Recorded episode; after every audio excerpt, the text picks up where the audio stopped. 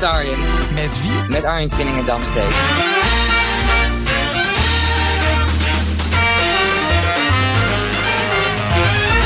De eerste aflevering van de documentaire reeks Cannabis is uitgezonden op NPO 2.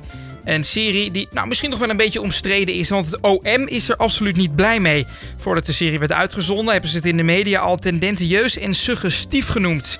Ik heb aan de telefoon regisseur Arjen Sinningen Damstee. Arjen, we hebben de eerste aflevering gezien. Wat gaan we nog meer zien? Nou ja, goed, zoals je in uh, aflevering 1 hebt uh, kunnen zien, uh, wordt er in de jaren 70 in Nederland een ja, klimaat gesticht waarin ja, een soort cannabisparadijs ontstaat. En in de rest van de serie zul je eigenlijk zien hoe dat zich in de jaren 80 nog door, doorontwikkelt, maar hoe dat langzamerhand ja, een heel andere uh, sfeer krijgt. Hè? Dus het, het vrijzinnige Nederland wat we in de jaren 70 zien, daar, daar is eigenlijk aan het eind van de serie niet zo heel veel meer van, van over.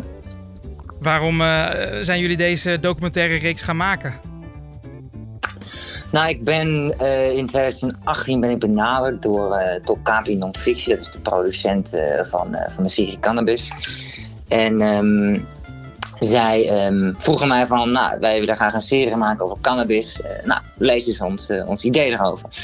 En het grappige was eigenlijk dat ik uh, ben zelf een kind van de, jaren negentig. En ehm, als ik langs een koffieshop wandelde, dan dacht ik, oh ja, dat, is, dat hebben wij hier in Nederland. En dat is allemaal wel prima. Maar als je er meer gaat verdiepen, dan zie je dat het idee dat Nederland een heel tolerant drugsland zou zijn, dat dat eigenlijk heel erg uh, tegenvalt. En vervolgens, als je naar de geschiedenis kijkt en ziet wat er allemaal uh, door dat gedoogbeleid uh, ontstaan is en gecreëerd wordt aan, aan menselijk gedrag en menselijke situaties, ja, dan, dan opent het dus een enorme deur naar enorm veel verhalen. En dat is denk ik ook wat, wat de serie uiteindelijk heel, heel mooi doet. Ja, je vertelt dat, uh, ik heb dat net zo, ik kom ook uh, uit de 90s, dat als je langs een koffieshop loopt, dat je het heel vanzelfsprekend vindt. Ga jij die koffieshop ook wel eens naar binnen? Hm? die vraag krijg ik wel vaker. Maar ja, dat is eigenlijk wel het leuke, ik, ook van de serie. Die is absoluut niet gemaakt door blowers. Dus wij zijn, ik, als ik denk dat ik namens het team kan spreken, dat eigenlijk vrijwel niemand... Um, in zijn vrije tijd uh, een stikje rookt. en wij hebben ook zeker niet in de montagekamer uh, dampend uh, achter het scherm gezeten. Nee, dus dat eigenlijk helemaal niet. En ik denk dat het ook heel fris is, omdat we daardoor dus heel open naar, naar het onderwerp konden kijken. En niet per se met een enorme voor- of tegenhouding erin gingen, om het zo maar te zeggen. Je zegt heel specifiek uh, dat jullie in uh, de vrije tijd geen sticky roken. Daarmee hoor ik een beetje dat het ter uh, voorbereiding op de serie wel gedaan is, of, of dat niet? Nee, nee, ook niet. Nee, dat, dat weet ik niet wie, wat, wat iedereen heeft gedaan ter voorbereiding op, op, op, op de serie. Maar het is wel grappig. Op een gegeven moment, we hebben natuurlijk in de serie een aantal enorme cannabis-pioniers zitten, waaronder bijvoorbeeld Bernard Bruining. dat is een, die in de jaren zeventig de Mellow Yellow opricht in Amsterdam. Uh, echt een hippie en iemand met een enorm idealistisch idee over, over cannabis. En op een gegeven moment hebben wij, op een gegeven moment draaide ik een keer een dag met hem. En na die draaidag gaf hij mij op een gegeven moment twee witte druppeltjes. Hij zei, Arne, moet je eens nemen. Dat wordt heerlijk rustig van. Nou, ik ben in mijn uh, hele leven nog nooit zo stoned geworden. Dus dat, uh, Van twee dus druppeltjes? Was, uh, maar goed, dat was niet omdat dat is misschien ook omdat ik het niet zo heel vaak tot mij neem. Dat het in één keer een heftig effect had. Maar ja, op die manier dus. Ja. ja. Um, als de serie straks afgelopen is, komt er dan een duidelijke conclusie uit? Of is het vooral om een bepaald beeld te laten zien? Nou ja, de conclusie en het beeld dat we laten zien aan het einde is dat je wel heel erg ziet dat Nederland en dat is eigenlijk ook wel het gekke daaraan. Dat wij uh, als Nederland, tenminste, ik had heel lang het idee dat wij als Nederland een soort tolerant en enorm vooruitstrevend idee, of, uh, land zijn waarin wij ideeën tegemoet komen en samen de vuisten eronder of schouders eronder en dingen tot stand weten te brengen. En eigenlijk is wascannabis daar een helemaal voorbeeld van hoe wij in de jaren zeventig, niet alleen op uh, politiek vlak, maar ook door gewoon pioniers in de stad Amsterdam, die zeiden we gaan het gewoon eens even regelen. Uh, en dat is eigenlijk een hele mooie houding, vind ik. En als je ziet hoe wij als land, in ieder geval in de cannabis, uh, onze positie als gidsland, ja, ons hebben laten afpakken en ons eigenlijk enorm zijn laten, ja, we zijn ons enorm laten beïnvloeden door het buitenland en door uh, hoe wij als Nederland ten opzichte van de rest van Europa over willen komen. En dat is eigenlijk heel zonde, denk ik. Dus ja, aan het einde van de serie zul je wel het gevoel hebben van, oh ja, wij, wij hadden ooit iets in handen, maar dat hebben we uh, uit handen gegeven. En ehm, ja, hoe nu verder? Wij geven geen heel duidelijk antwoord op hoor, of of er nou gelegaliseerd moet gaan worden of niet. Ik denk dat we dat op een hele mooie manier hebben gedaan door. We hebben natuurlijk in de serie ongeveer 27, 26 mensen geïnterviewd. Nou ja, je kunt je voorstellen dat al die 27 mensen wel op een andere manier er tegenaan kijken. Dus we hebben er geprobeerd om aan het einde van die serie al die verschillende opties ook een beetje te laten, uh, ja, te laten horen. Dus het, de, de personages spreken voor zich, maar wij geven zelf geen heel duidelijk uh, eindantwoord. Dus is niet dat juist de goede of misschien wel de slechte kant van uh, cannabis en softdrugs, dat jullie die laten zien? Nou, kijk, weet je, het ding is natuurlijk dat, hoe je het ook bent of keert, kijk, drugs zullen altijd in onze samenleving zijn. Daar, daar, kun je heel hoog of laag over springen, maar zo is het denk ik nou eenmaal. En in het geval van cannabis uh, wordt men nu, roept men, wordt men wakker en denkt men, nou moeten we aan legalisatie gaan denken. Maar de echte, echte cannabis-pioniers en, de, en de mensen die daar echt diep in zitten, die, ja, die hebben daar ook al nog zo een vraagtekens bij. Om zich dan afvragen, ja, wat houdt die legalisatie dan in? Moet het niet gewoon vrij zijn, zoals een roos of een tulp? dus dat, daar valt nog heel verschillende dingen over te denken. Ja, jij bent er dus echt ingedoken. Is jouw eigen mening over deze softdrug veranderd door het maken van de docu en vooral de verhalen die je gehoord hebt? Ja, nou kijk, ik, ik moet zeggen dat ik uh, absoluut geen uh, enorme liefhebber dus ben van de plant. Maar als, als het gaat over gebruik. Maar ik vind het zelf en dat heb ik eigenlijk in de, in de twee jaar dat we aan dit project hebben gewerkt altijd fascinerend gevonden. Is dat één zo'n plantje zoveel veroorzaakt. En het is niet alleen een, een, een, een onderwerp wat raakt aan gezondheid, maar ook aan criminaliteit, maar ook gewoon aan hoe wij in de maatschappij met elkaar omgaan.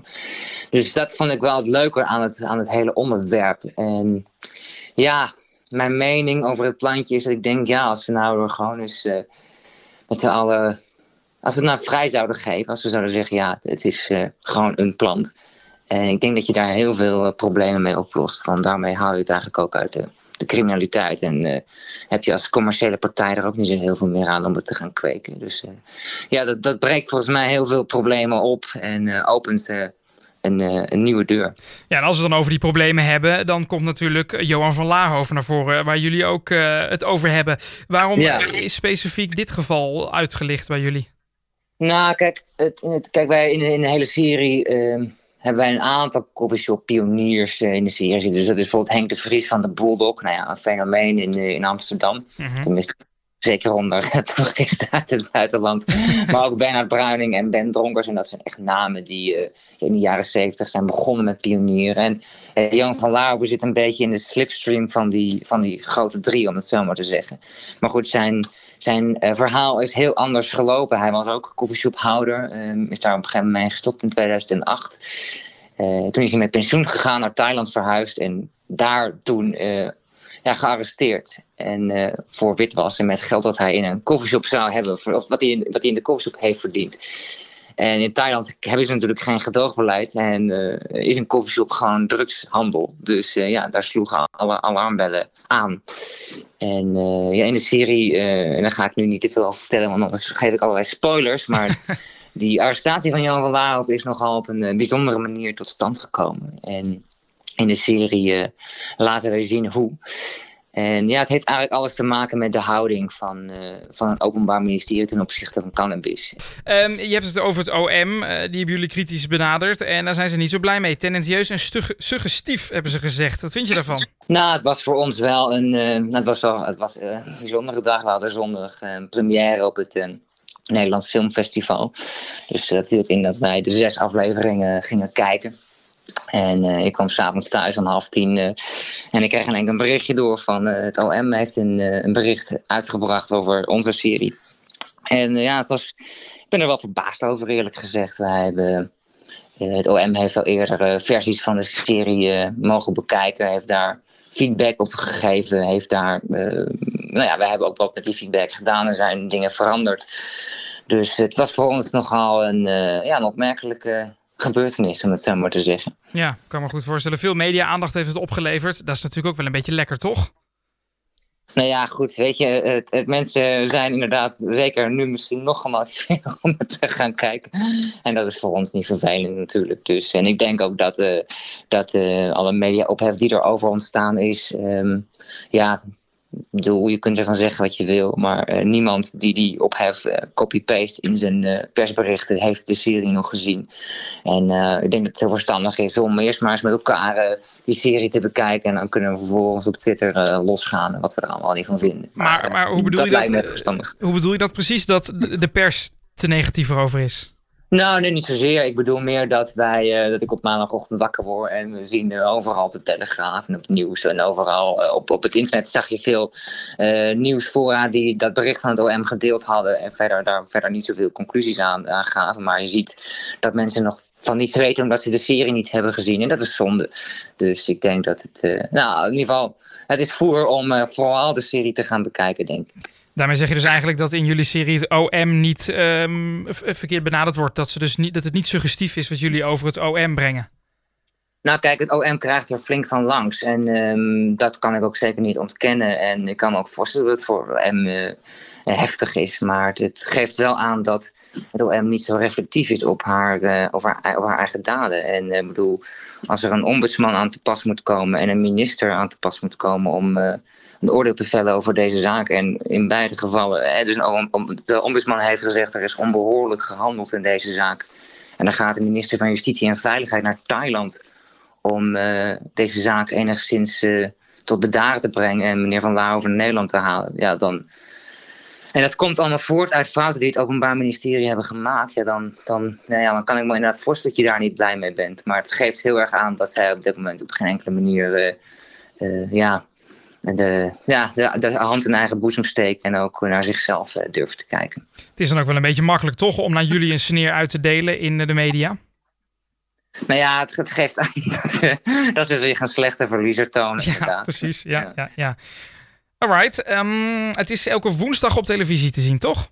Elke woensdag om uh, vijf voor half negen, zes weken lang. En uh, er zijn zes afleveringen van, uh, van 50 minuten. Ja. En als die zes afleveringen voorbij zijn, gaan we het dan over heroïne, cocaïne of wat dan ook hebben? Of is dat er al niet de insteek? Nou, ik laat, ik laat, ik laat de drugs zijn voor wat ze zijn als je het neer. Klinkt heel heftig als je dat zo zegt. Ik ga maar... andere, andere dingen doen. Maar um, nee, ik, ik hoop heel erg dat de serie goed bekeken gaat worden. En ja, het is, het is voor ook voor mensen die zeg maar helemaal niks met cannabis hebben, is het volgens mij een hele toffe serie om te zien. Omdat het, uh, het plantje wel ontstijgt, uh, durf ik te zeggen. Dus uh, het laat zoveel zien van Nederland, over hoe het ooit was hier. Over, ik bedoel, als je in de jaren zeventig in Amsterdam bent opgegroeid, dan kom je volgens mij echt even thuis. En ja, voor mij, en ik denk voor mijn generatie, voor jou, dat het heel bizar is om Amsterdam te zien in een tijd die we absoluut niet hebben meegemaakt. En ja. Nou ja, goed, voor mij was de ontdekking wel dat dat tolerante Nederland helemaal niet zo heel eh, tolerant uh, blijkt te zijn. Mooie afsluiter, dankjewel. En we spreken je weer als je een nieuwe documentaire hebt. Ja, leuk. Hartstikke leuk.